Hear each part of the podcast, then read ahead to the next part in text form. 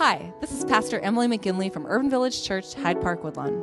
If you've been to UVC, you'll know that we seek to be three things bold, inclusive, and relevant. We know that there are countless folks across the country and out there in podcast land like yourself, seeking a message that will bring insight, hope, encouragement, and joy as we do this thing called faith. Please consider making a financial gift to help us with this work of inspiring, equipping, and sending out agents of gospel life and inclusive love. Just go to www.urbanvillagechurch.org forward slash give. Thanks for listening, and God bless. Our reading today is a selection of verses from Acts, chapters 13 through 15. Listen for what God is saying to you. The church at Antioch included prophets and teachers Barnabas, Simeon, nicknamed Niger, Lucius from Cyrene, Manaen, a child friend of Herod the ruler, and Saul. As they were worshiping the Lord and fasting, the Holy Spirit said, Appoint Barnabas and Saul to the work I have called them to undertake. After they fasted and prayed, they laid their hands on these two and sent them off. In Salamis, they proclaimed God's word in the Jewish synagogues. John was with them as their assistant. Paul and his, and his companions sailed from Paphos to Perga and Pamphylian. John deserted them there and returned to Jerusalem. They went on from Perga and arrived at Antioch in Pisidia. On the Sabbath, they entered and found seats in the synagogue there. After the reading of the law and the prophets, the synagogue leaders invited them Brothers, if one of you has a sermon for the people, please speak. Standing up, Paul gestured with his hands a sermon. I'm sorry, Paul gestured with his hands and said, Fellow Israelites and Gentile God worshippers, please listen to me. When the Gentiles heard this, they rejoiced and honored the Lord's word. Everyone was appointed for eternal life believed, and the Lord's word was broadcast throughout the entire region. However, the Jews provoked the prominent women among the Gentile God worshippers, as well as the city's leaders. They instigated others to harass Paul and Barnabas and threw them out of their district. Paul and Barnabas shook the dust from their feet and went to Iconium. Because of the abundant presence of the Holy Spirit in their lives, the disciples were overflowing with happiness. The same thing happened in Iconium. Paul and Barnabas entered the Jewish synagogue and spoke as they had before. As a result, a huge number of Jews and Greeks believed. However, the Jews reject, who rejected the faith stirred up the Gentiles, poisoning their minds against the brothers. Nevertheless, Paul and Barnabas stayed there for quite some time, confidently speaking about the Lord. And the Lord confirmed the word about his grace by the signs and wonders he enabled them to perform. Paul and Barnabas proclaimed the good news to the people in Derbe and made many disciples. They, they returned to Lystra, Iconium, and Antioch where they strengthened the disciples and urged them to remain firm in the faith. They told them, If you are to enter God's kingdom, we must pass through many troubles. They appointed elders for each church. With prayer and fasting, they committed these elders to the Lord in whom they had placed their trust. Sometime later, Paul said to Barnabas, Let's go back and visit all the brothers and sisters in every city where we preach the Lord's word. Let's see how they are doing. Barnabas wanted to take John Mark with them. Paul insisted that they shouldn't take him along since he had deserted them in Pamphylia and hadn't continued with them in their work. Their argument became so intense that they went their separate ways. Barnabas took Mark and sailed to Cyprus. Paul chose Silas and left, entrusted by the brothers and sisters to the Lord's grace. He traveled through Syria and Sicilia, strengthening the churches. May God add a blessing to the hearing and understanding of the scripture. Thank you, Vania, for, um, for your strong reading. And uh, let's give her a hand for at least uh, getting all those, those names. getting all those names right. But uh, so, um, you know, when we saw that the weather was going to be nice outside, I thought, oh, we're not going to have much of a. Okay, I have to go back now. You know, I keep trying to do something different, but I keep. Uh, anyway, uh, uh, the I was when we heard that the weather was going to be nice today. I thought, oh, no one's going to show up to church. So, uh, giving thanks for the faithful this morning. Um, let us pray. God, we give you thanks uh, that you show up um, outside and inside, and we thank you for the sun outside and the sun that resides with us inside here. We pray that um, you would be present in this moment of hearing your word, um, knowing that you have been present as we have heard your word um, through song and testimony and so many other spaces and places, even just in this last uh, half hour or so. Um, be present, open our hearts and minds to receive what you have to say to us um, because of me, in spite of me, and everything in between. Um, show up and show out. We pray this in Jesus' name. Amen. So, Tom and Jerry, Batman and Robin, Thelma and Louise, Key and Peele, cookies and milk. There are some things that just go so well together that you can't imagine them apart on their own. And then there are the other pairings that make you kind of scratch your head and think, huh, I don't get it, but in some funky way it works. Doritos tacos, jeggings, this one is still debatable, but I'm feeling generous this morning. Uh, Kermit and Miss Piggy. In our passage for today, we have a duo, and it might be hard to tell which category they fall into fresh or funky fresh. I'll let you decide. Paul and Barnabas get a kind of divine hookup um, when the Holy Spirit says that they are the ones to go out and spread the gospel. So after prayer and fasting, they head out, and almost from jump, they have these crazy experiences. Our reading this morning kind of skips around, but I wanted to sort of give you like a broad overview, right? Feel free to, act, uh, to read Acts 13 to 15 on your own. During their time together, Paul and Barnabas end up confronting sorcerers, enacting supernatural powers, seeing entire cities of people come to embrace the gospel of Jesus, and then being thrown out by mobs in those same cities. And this happens at least twice. They heal people who couldn't walk, they get mistaken for Greek gods and then worshiped. Uh, it's a wild journey, and they had each other's backs in the most intense way. Uh, and more than that, they are dynamic, right? They, they've got a vibe that just works. Uh, scripture says that they were overflowing with the Holy Spirit. And if I, I, had a good sports analogy, I'd insert it here, but I have a terrible one, um, so I'll use that one. Barnabas tees it up, and Paul knocks it out of the park. Barnabas is Dolly Parton to Saul's Kenny Rogers, Salt to Paul's Pepa. The energy they have is off the charts, and they are tearing it up for Jesus throughout the Near East. This was a Holy Spirit matchup, and it was so powerful. Spirit worked her power through them to get the gospel moving faster and farther and more powerfully than either of them could do it on their own. But then, in just a few lines, in, in three verses, it ends. We see here, right? Barnabas wanted to take John Mark with them. Paul insisted that they shouldn't take him. And uh, their argument became so intense that they went their separate ways. Paul and Barnabas had one of those friendships that are rare. It was intense in purpose and electrifying in its connectedness. They were ride or die for one another in the most real way. So, what happened? Well, there's this guy you hear about at the beginning and end of the passage that we read John Mark. Who is John Mark? At the beginning, he's described as an assistant. And after they have this really intense supernatural encounter with a sorcerer, um, John leaves them and returns to Jerusalem. You never hear his name mentioned again until this disagreement between Paul and Barnabas. It gets heated and they split up, and you think to yourself, did John Mark just Yoko Paul and Barnabas? Paul continues on with this guy, Silas, and Barnabas heads out with John Mark. Of course, you hear about Paul throughout the rest of the New Testament, but Barnabas pretty much disappears from the picture. What happened?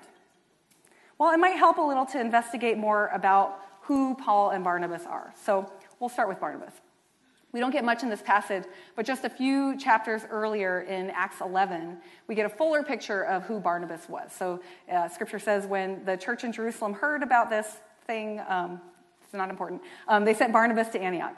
And when he arrived and saw evidence of God's grace, he, Barnabas, was overjoyed and encouraged everyone to remain fully committed to the Lord. Barnabas responded in this way because he was a good man whom the Holy Spirit had endowed with exceptional faith. Is that it? There's more. Uh, a considerable number of people were added to the Lord. Barnabas went uh, to Tarsus in search of Saul. When he found him, he brought him to Antioch. They were there for a whole year, meeting with the church and teaching large numbers of people. It was in Antioch where the disciples were first labeled Christians. And then John Mark enters the picture after um, Paul and Barnabas take a special financial offering to the Christians in Judea. And then and, uh, um, Barnabas invites John Mark to join them um, in Antioch. So here in this passage, we saw that Barnabas was a good man, given gifts of exceptional faith by the Holy Spirit. And we also see, I think this is really interesting, we also see that Barnabas went to Tarsus in search of Saul. Barnabas was the one who sought out Saul and brought him to Antioch. I think this is so important um, to understanding the whole picture. So, I've been talking about Paul over the past few weeks in this series. We know that he had a strong personality and a tendency toward bullying. We know that he was intelligent and a dynamic speaker. We know that he left everything that gave him earthly power and identity and authority to do God's work, whatever that meant and whatever that looked like. and so here's the thing about Paul and Barnabas. Like I said, Barnabas, Barnabas, Barnabas sought Paul out. We don't know why, but he saw something or maybe heard something that kind of um, kind of turned something in his mind and said, you know what, Paul is important. I need him on this team. And so he, he brings him back and um, has him join the leadership team in Antioch. And then they, they get called together. Everyone sort of senses, like, yeah, Paul and Barnabas, they're the ones to go out, right? To go on this mission. Um, and so they're brought together for a purpose. Paul brought the brains and the brawn, and Barnabas brought the faith and the heart. And I'm certain that the gospel movement could never have fully gotten off the ground in the transformative way it did without that powerful combination. Spirit knew that she needed both of these men and their unique gifts to make this happen. But you know, sometimes the gifts that you possess, if they're not checked and shepherded, um, they can kind of end up becoming your downfall. So here's what I think happened. I think that this John Mark guy was someone that Barnabas also saw potential in as a leader, just like he did with Saul. And because Barnabas had a heart for ministry, he invited John Mark on this mission. But John freaks out, right, after the, social, uh, the sorcerer situation, and he leaves, and he's like, this is crazy. I can't. So he takes off. And after uh, Barnabas and Paul return to Antioch, Paul wants to go visit all the churches that they planted to sort of like check in, see how they're doing, right? But Barnabas still has this sense about John Mark's potential and wants to bring him. Come on, come see what we did. See what would have happened if you'd stayed with us. Um, but as, for, as we know, for better or for worse, Paul is like this really intense dude. He's the kind of guy who draws real, clear, hard lines and will not move them. If you can't take the heat, get out of the kitchen, would probably be his mentoring motto. um, he thinks, Paul thinks, John Mark doesn't deserve to join them, right? What? So he can desert us again? Forget him. Why should he enjoy the fruit of our labor? But Barnabas pushes back. Why do you have to be so hard? What about that gospel of grace we've been proclaiming, right? Don't be a hypocrite. I did the same thing for you. And back and forth and back and forth until they get to a point where maybe they start saying things that can't be unsaid, right? And it's impossible to return to the way things once were. All of the things that end relationships were at play pride, misunderstanding, past hurts. They had a common purpose to spread the gospel, but they had different hearts. Have you ever experienced something like this? I mean, maybe not the supernatural powers and mass conversions, but a relationship that was unbelievably profound in the way that it connected you with someone or had experiences with someone that just kind of bonded you in a way that um, was very, very particular to the two of you. And then something happens, right? Maybe you just grow apart, one of you starts dating, and the other person leaves you in the dust, uh, new job, maybe a betrayal.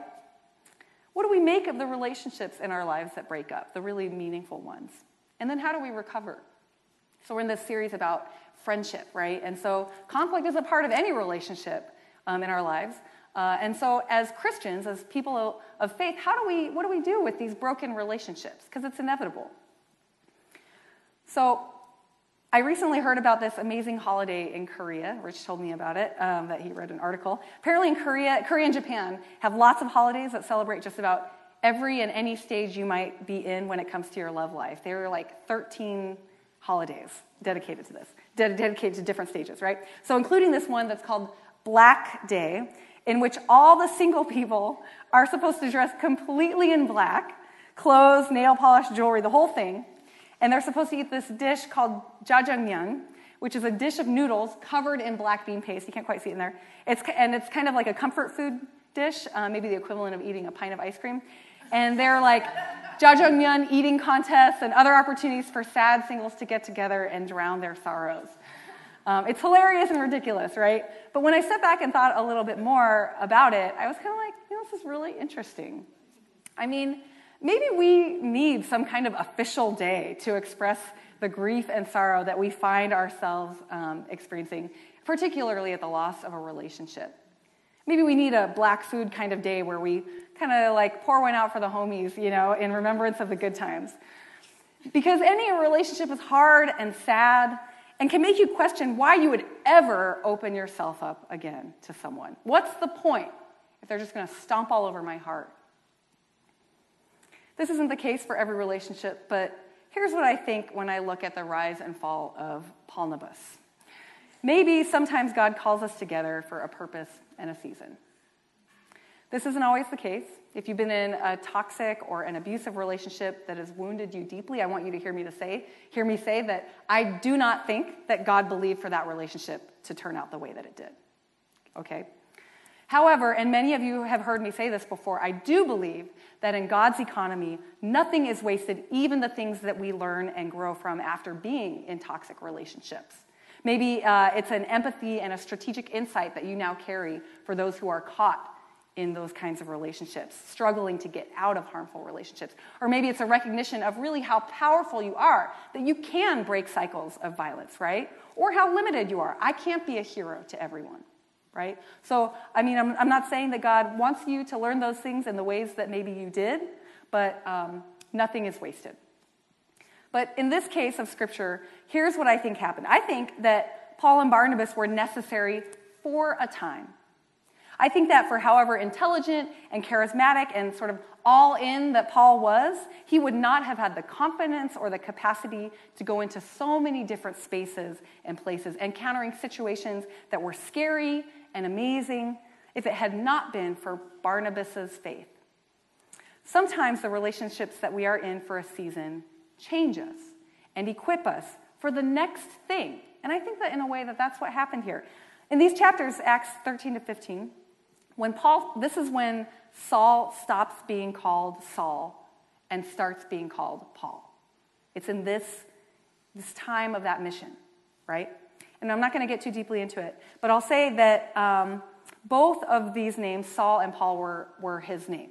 So it's kind of like um, if you're an immigrant, sometimes you might have like your native language name, and then you might have like you know, I know people who had like their Chinese name and then their like American name, right? So it's, it's kind of like that. So Saul was sort of um, his uh, Hebrew Jewish name, and then Paul was his Roman, the Roman name that he received, right?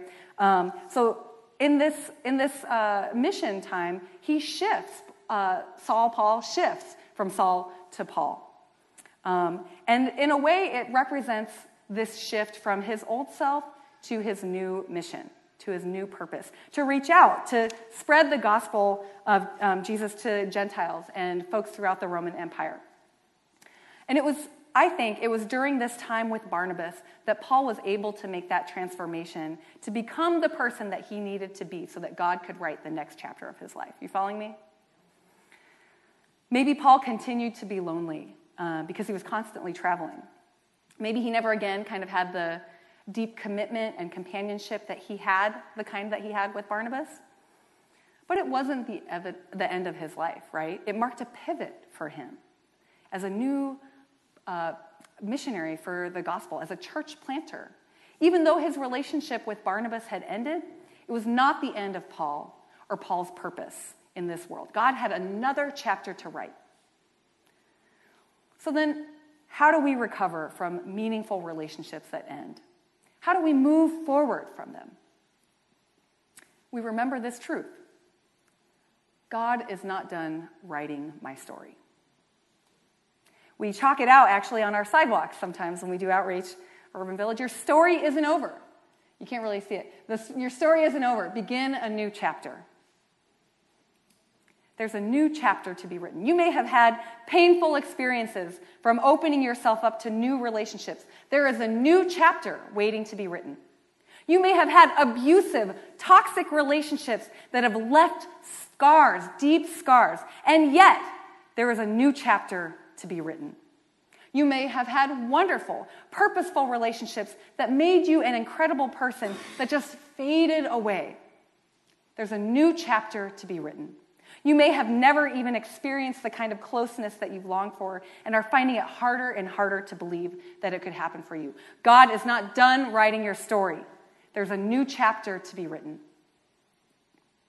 I cannot promise that your relationships will never experience conflict or pain, but I can promise you that God is not done writing your story. God is not done with you or your story. How are you allowing God to write this chapter? How are you allowing God to write this chapter? What choices are you making to get fresh ink on that page? So, you've been hearing me talk about uh, this last couple of weeks about friendship and loneliness and how to do all this as an adult and a Christian. Today, in addition to listening, I want to invite you to act. So, in your worship guides, uh, you should find a little slip of paper or a card. Um, it's, uh, without sounding too crazy, it's a little bit of like a hookup card. Um, so, if you're looking to step out and risk starting a next chapter, right, I want you to write your name and your email address and your phone number on this sheet. And then there are baskets on the communion tables. I want you to place, um, place the card in the basket, right? And after worship, we'll have folks stand. Maybe I'll have um, Jackie and um, Tracy, since they're uh, in charge of communion setup today, uh, stand at the door over here. And if you put your name in, I want you to pull a slip out, okay? And your assignment will be to contact that person and meet up for a coffee or tea or lunch or walk through the neighborhood, whatever, right? Put yourself out there in a totally platonic way, right? And see what happens. Um, not everyone here knows each other. Maybe nothing but a nice conversation will happen. And that's enough, I think, sometimes. Uh, but maybe it's, it's the beginning of a new and kind of funny, like match.uvc sort of friendship, right? Who knows? You know, you, but nothing will happen unless you make a choice, right? Nothing will happen unless you make a choice. And so by doing this, at least you're starting to put some ink on that page. Let's pray. God, we thank you that, uh, that every end is um, the, the just before a new beginning. Um, we don't thank you for the pain that accompanies it or the disappointment. But we thank you that nothing gets wasted and that somehow you use those experiences to equip us for that next chapter, whatever it is, in whatever way it shows up. We thank you that you are not done writing our stories, God. We thank you that there is another chapter to be written. And so we pray for the courage and the boldness to put ourselves out there and allow fresh ink to be written on those pages. Help us to be open God, because that's what part of what it means to follow you, to make ourselves vulnerable to the possibility of your activity within us and around us. And even if we've made those commitments, sometimes it can still be hard. And so grant us the courage and the boldness to do it. We thank you for who you are and for who we are, even, the experiences we've had, and especially for that next chapter that is to be written. Amen.